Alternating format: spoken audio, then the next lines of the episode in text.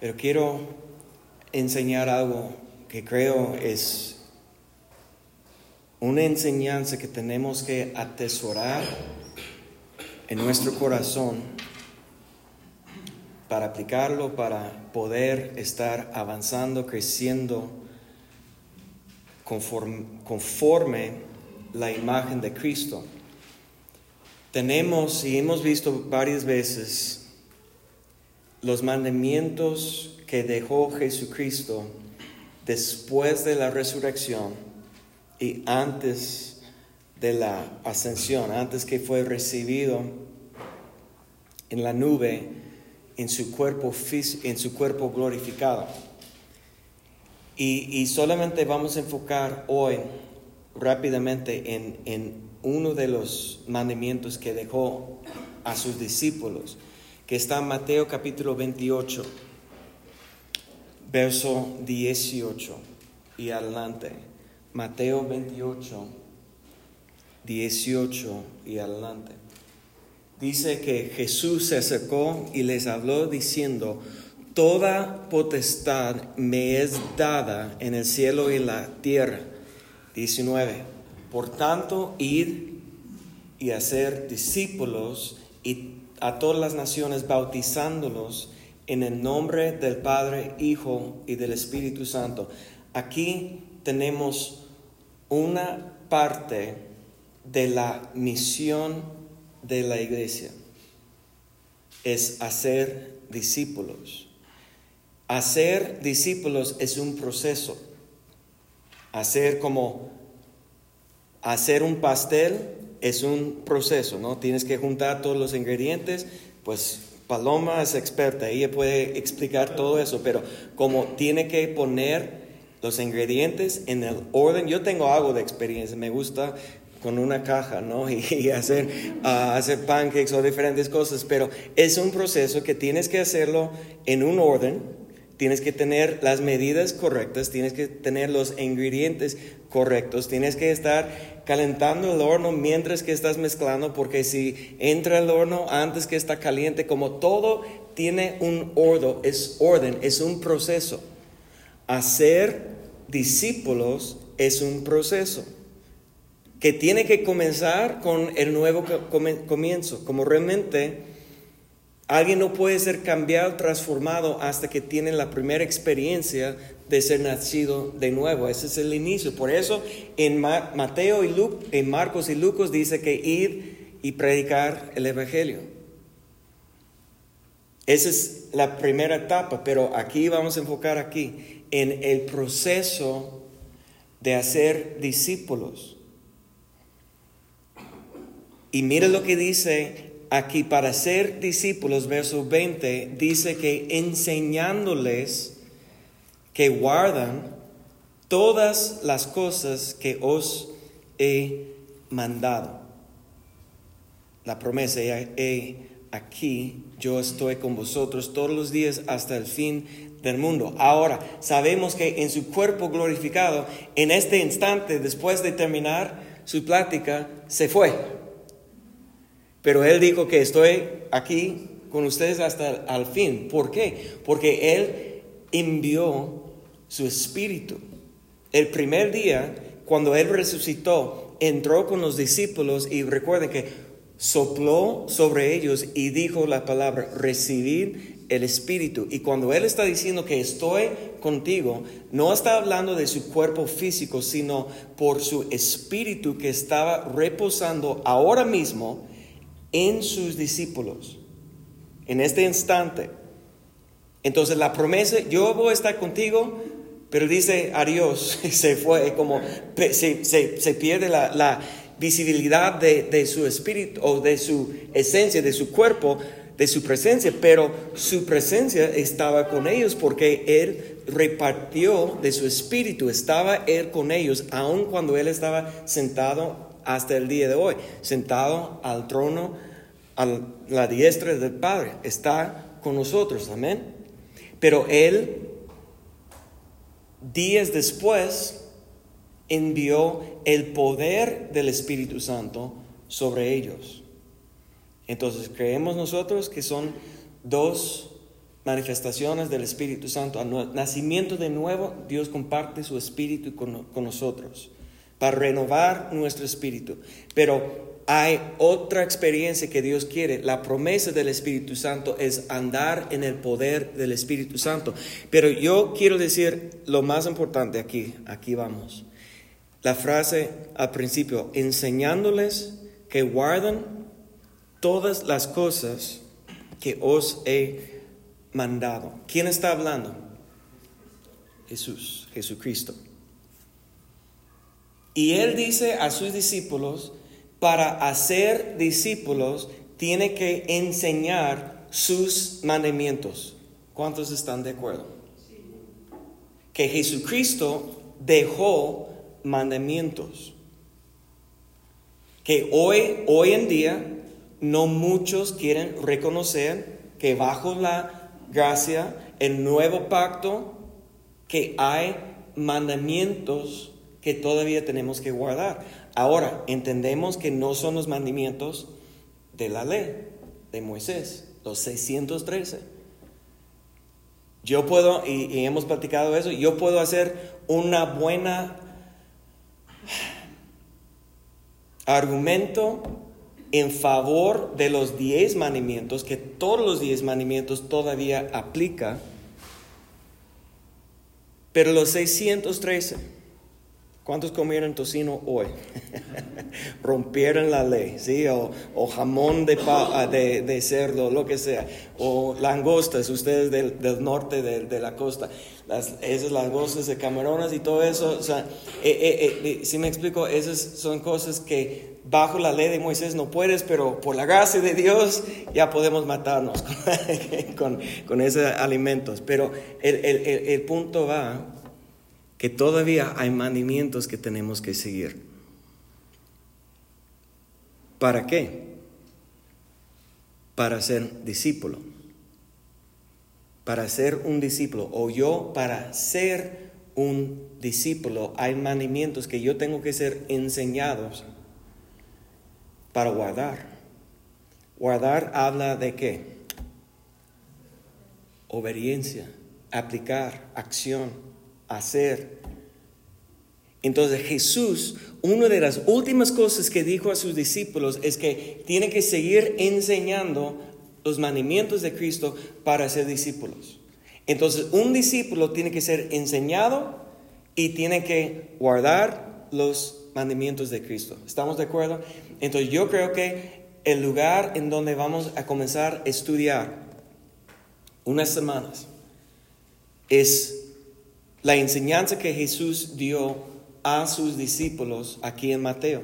Vamos a Mateo capítulo 5, porque este está reconocido como sermón del monte, pero fue una enseñanza directamente a sus discípulos que yo creo aplica a los discípulos. Cuando Jesús dice en Mateo que tiene que enseñar todo lo que te he enseñado y te he mandado, que está hablando de esa enseñanza.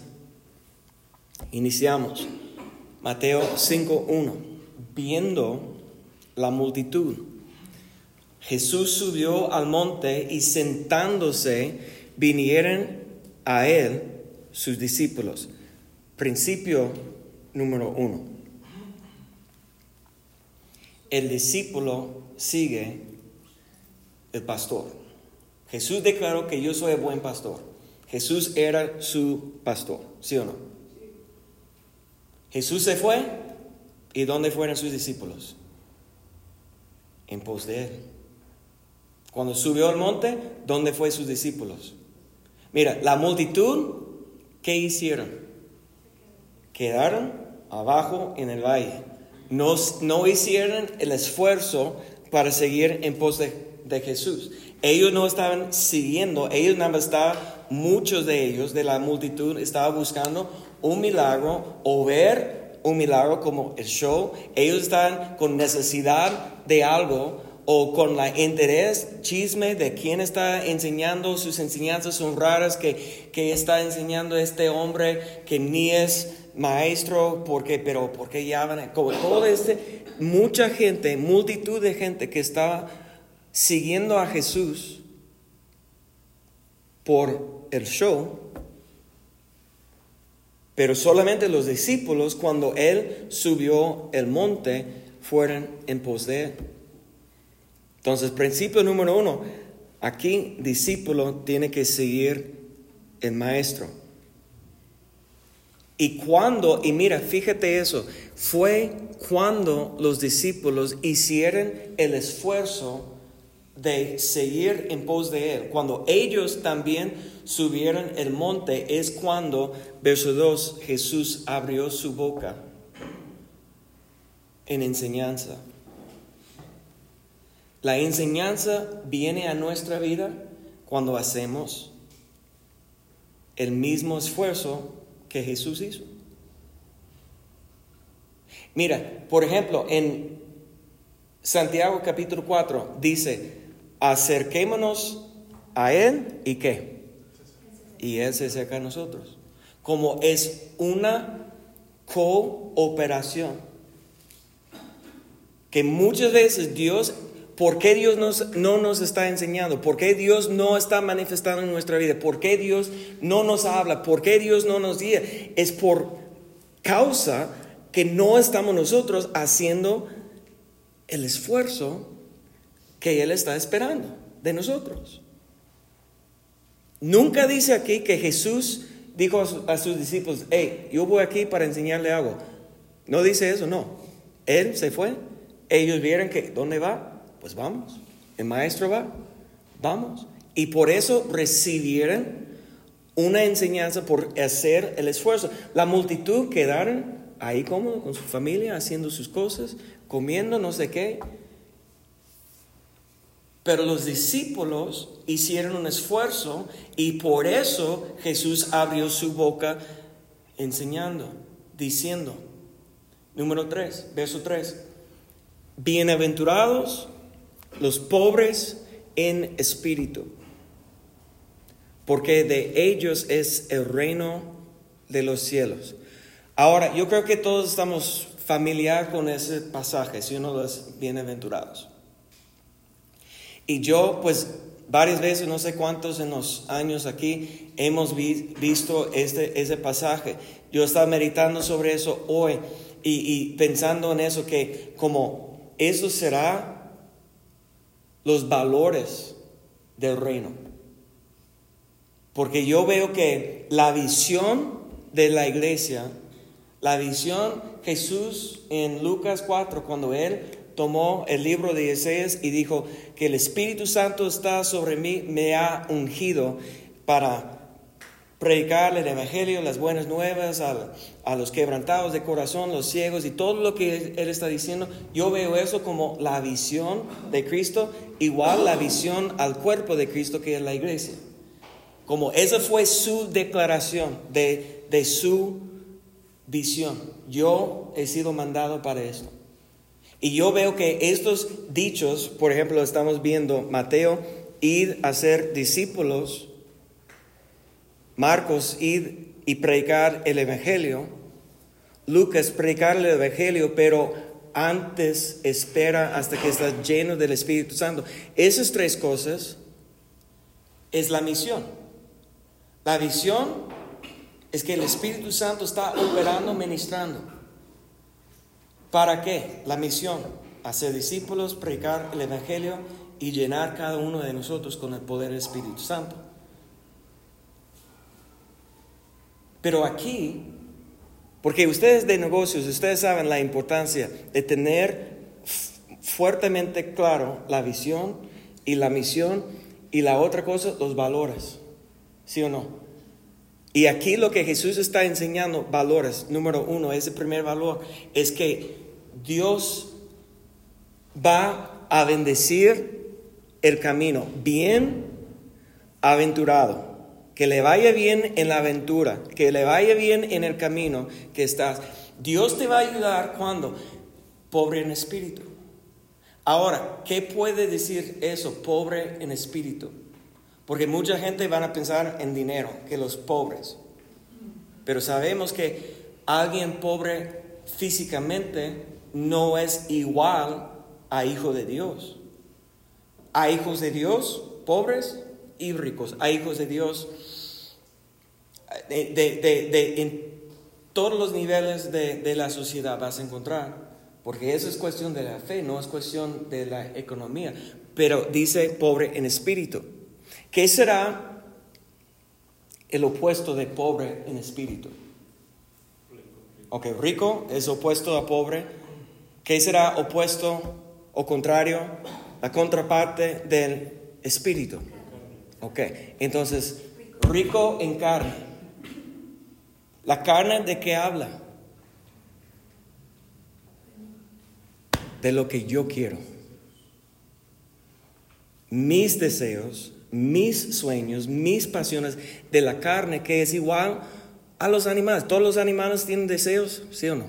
Y, no te dice la ciencia hoy en día que el ser humano somos animales, ¿no? Y, la mayoría de la gente no viven conforme a sus deseos animales que buscan a comer y beber y tener pareja y, pues eso es lo que los animales hacen, es lo que la mayoría de los hombres hacen, ¿sí o no? El hombre espiritual es contrario al hombre carnal. Gálatas 5. Las cosas del espíritu están en contra de las cosas de la carne, ¿correcto?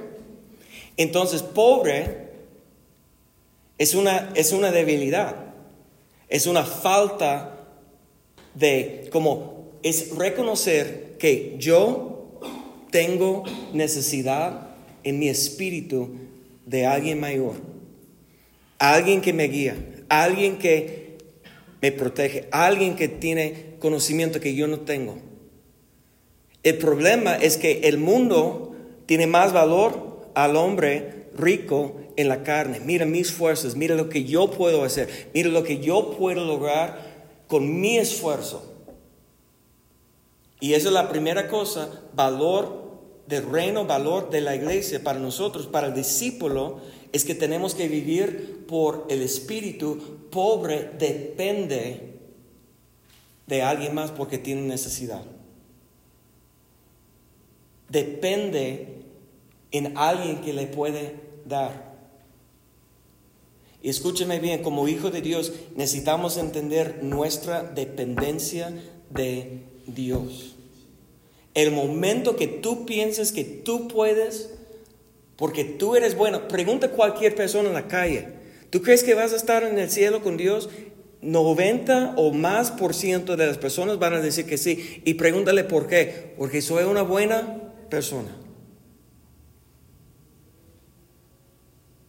El problema es cuando nosotros pensamos que también somos buenos.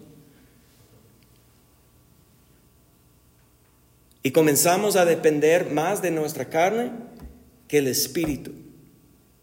Entonces, en vez de ser rico en la carne, fuerte en la carne, debemos ser pobre de espíritu. ¿Para qué? Obtener, conseguir entrar en el reino.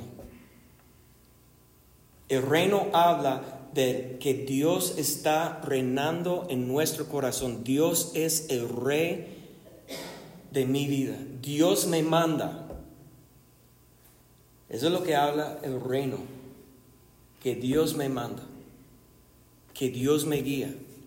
Y por eso yo tengo que reconocer mi pobreza delante de Dios, mi dependencia, mi necesidad de Dios. Verso 4. Bienaventurados los que lloren. ¿Cuándo lloremos?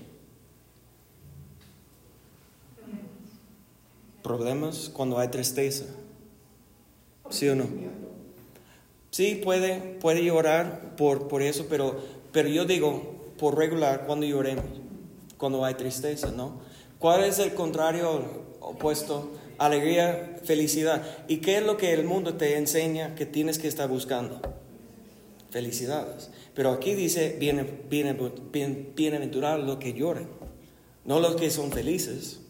Ah, yo sé que algunas traducciones, en vez de bienaventurado, dice que tres veces feliz, no, tres veces feliz los que lloran. Explícame eso.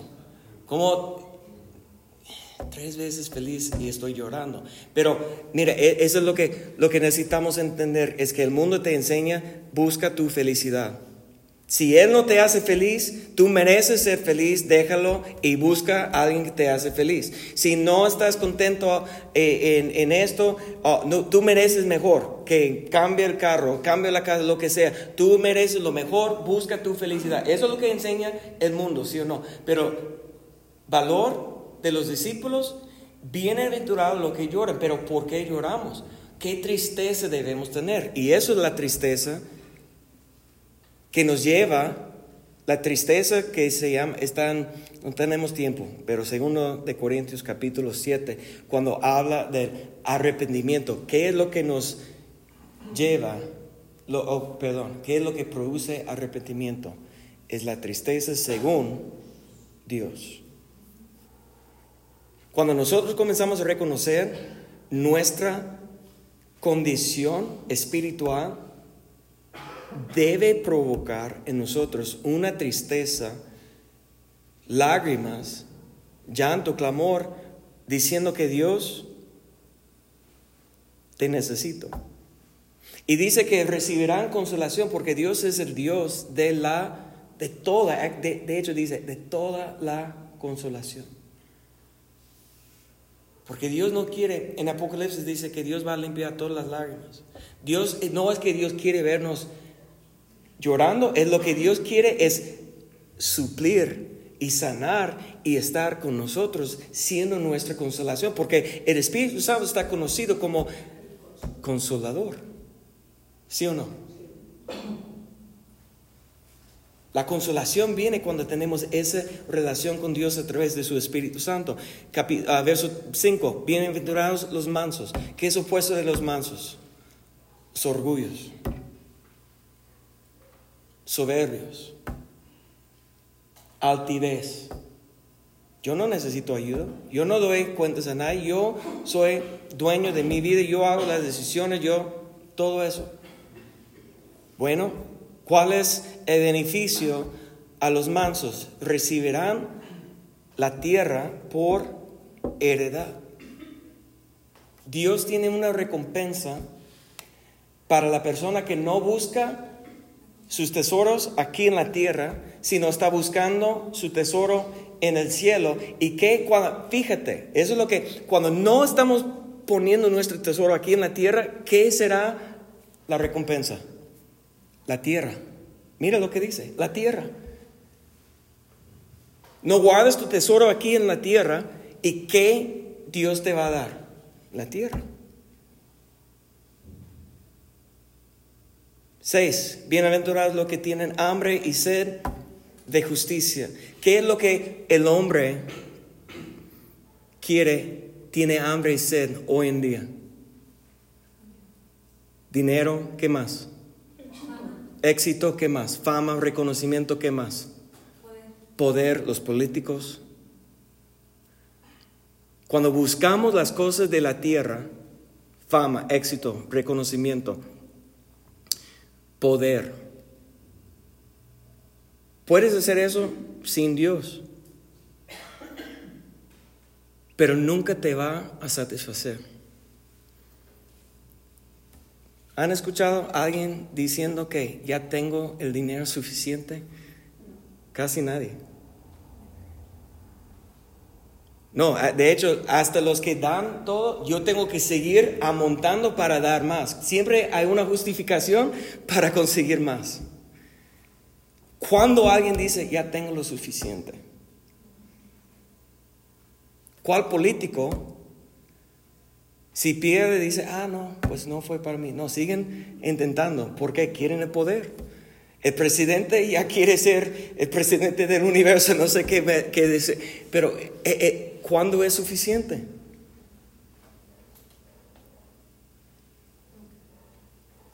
La única cosa que puede satisfacer, saciar nuestra vida es la justicia que viene a nosotros a través de la fe en Cristo. Bienaventurados los misericordiosos. ¿Cómo son la gente hoy en día? Buenos para juzgar y condenar y apuntar los errores de, de todos los demás. Pero cuando podemos tener el valor en nuestra vida para ser misericordiosos, yo les he enseñado que en Mateo 40, 5, 48 dice, sed perfectos como Dios, tu Padre, es perfecto. Pero ¿quién sabe lo que dice en Lucas capítulo 6, 36? Sed misericordioso como tu Padre es misericordioso.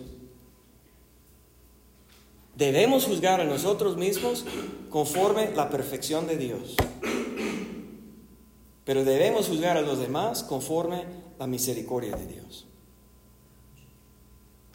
Porque cuando somos misericordiosos, ¿qué vamos a alcanzar? Pero si juzgamos, seremos juzgados. Bienaventurados los de limpio corazón. El, problema hoy en día es que todos sus corazones están contaminados con todos los deseos pecaminosos, de todo lo que Marcos capítulo 7 dice que sale del corazón, los malos pensamientos y adulterios, todo el pecado, todo tipo de pecado sale de un corazón contaminado. Por eso la palabra dice, sobre toda cosa guarda tu corazón, porque de ahí toda tu vida depende en la condición de tu corazón. Y de hecho, si verás a Dios, depende en la condición de tu corazón. Bienaventurados los pacificadores. Hoy en día tenemos gente levantando problemas, chismosos, y, diciendo, mira lo que está haciendo, y, y provocando problemas. Hijos de, del diablo. Pero los pacificadores serán llamados qué? Mire, todo lo que estamos viendo, que los valores de los discípulos, los valores del reino son contrarios a todo el mundo que estamos viviendo, los valores del mundo el sistema del mundo. Bienaventurados los que padecen persecución por causa de la justicia, porque de ellos es el reino de Dios. Bienaventurados sois cuando por mi causa os vituperen y os persiguen y digan toda clase de mal contra de vosotros, mintiendo. ¿Qué es lo que queremos que la gente hable de nosotros? alabanza, ¿no? Que somos tan buenos y mira lo que todo lo que está diciendo. Y aguas si todo el mundo habla bien de ti? y, nosotros necesitamos pensar, ¿a, quién estamos criticando? ¿O a quién estamos quejando? ¿De, ¿De quién estamos criticando? ¿A quién estamos criticando? ¿De quién estamos quejando? Porque la pregunta es, ¿realmente esa persona es tan malo o esa persona puede ser haciendo la voluntad de Dios, siendo un, una función que no nos cae bien. Tenemos que tener cuidado. Porque, y dice aquí, cambiamos el valor, gozaos y alegraos, porque vuestro galardón es grande en los cielos, porque así persiguieron a los profetas y fueron antes de vosotros. Todo lo que estamos haciendo para volver a ser un discípulo va en contra de todo el sistema del mundo te está enseñando. Todos los valores que el sistema del mundo, comenzando con tu familia, tu escuela, tus negocios, todo lo que el mundo te ha enseñado, enseñado va en contra de los valores del reino.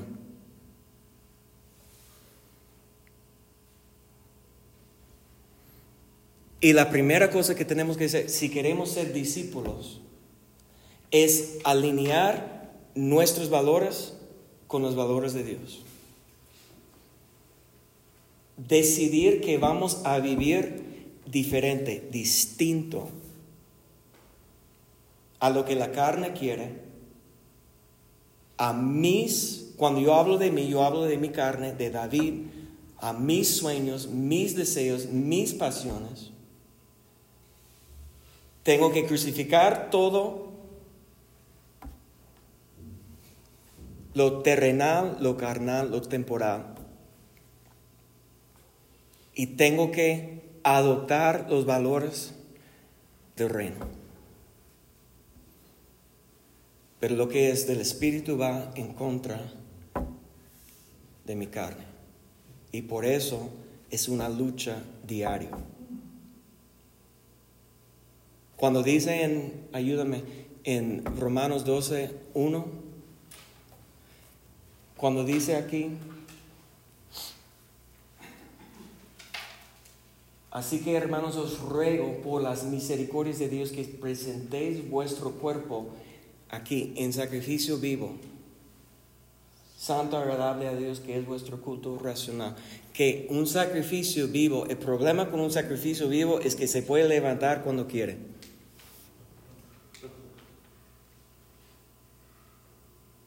Ese es el problema.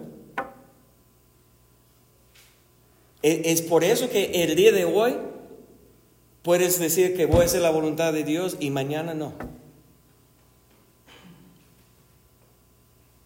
Es porque todavía Dios no te ha matado. Qué bueno. Si Dios recibe a Dios en tu corazón, en este instante mueres. ¡Boom! Ya estás con Dios. Será mejor para nosotros. Porque no tendríamos que sacrificar nuestros deseos diariamente. Pero Jesús dice, mira, um, último verso. Lucas 9, 23. Mira lo que dice. Último verso y terminamos.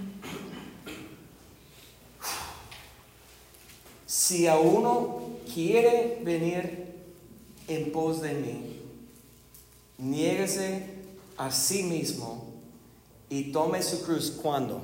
Una vez, para siempre, cada día. Eso es lo que el sacrificio vive, vivo, sacrificio vivo, tiene que tomar la cruz cada día. Negando a sí mismo, siguiendo pues en pos de Cristo.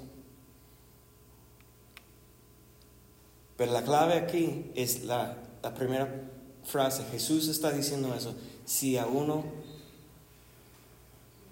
quiere, es tu decisión. Si tú necesitas a alguien atrás de ti, no has hecho la decisión. Esa es una, es una decisión que cada, cada uno de nosotros vamos a estar un día, tarde o temprano, delante de Dios, dando cuentas de nuestra vida.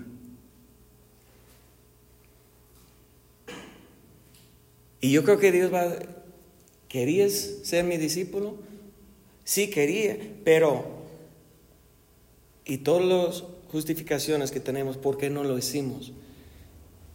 Pero Jesús dijo aquí, pues si realmente tenías el querer, ibas a tomar tu cruz todos los días, negando a ti mismo y siguiendo su ejemplo. Pónganse de pie.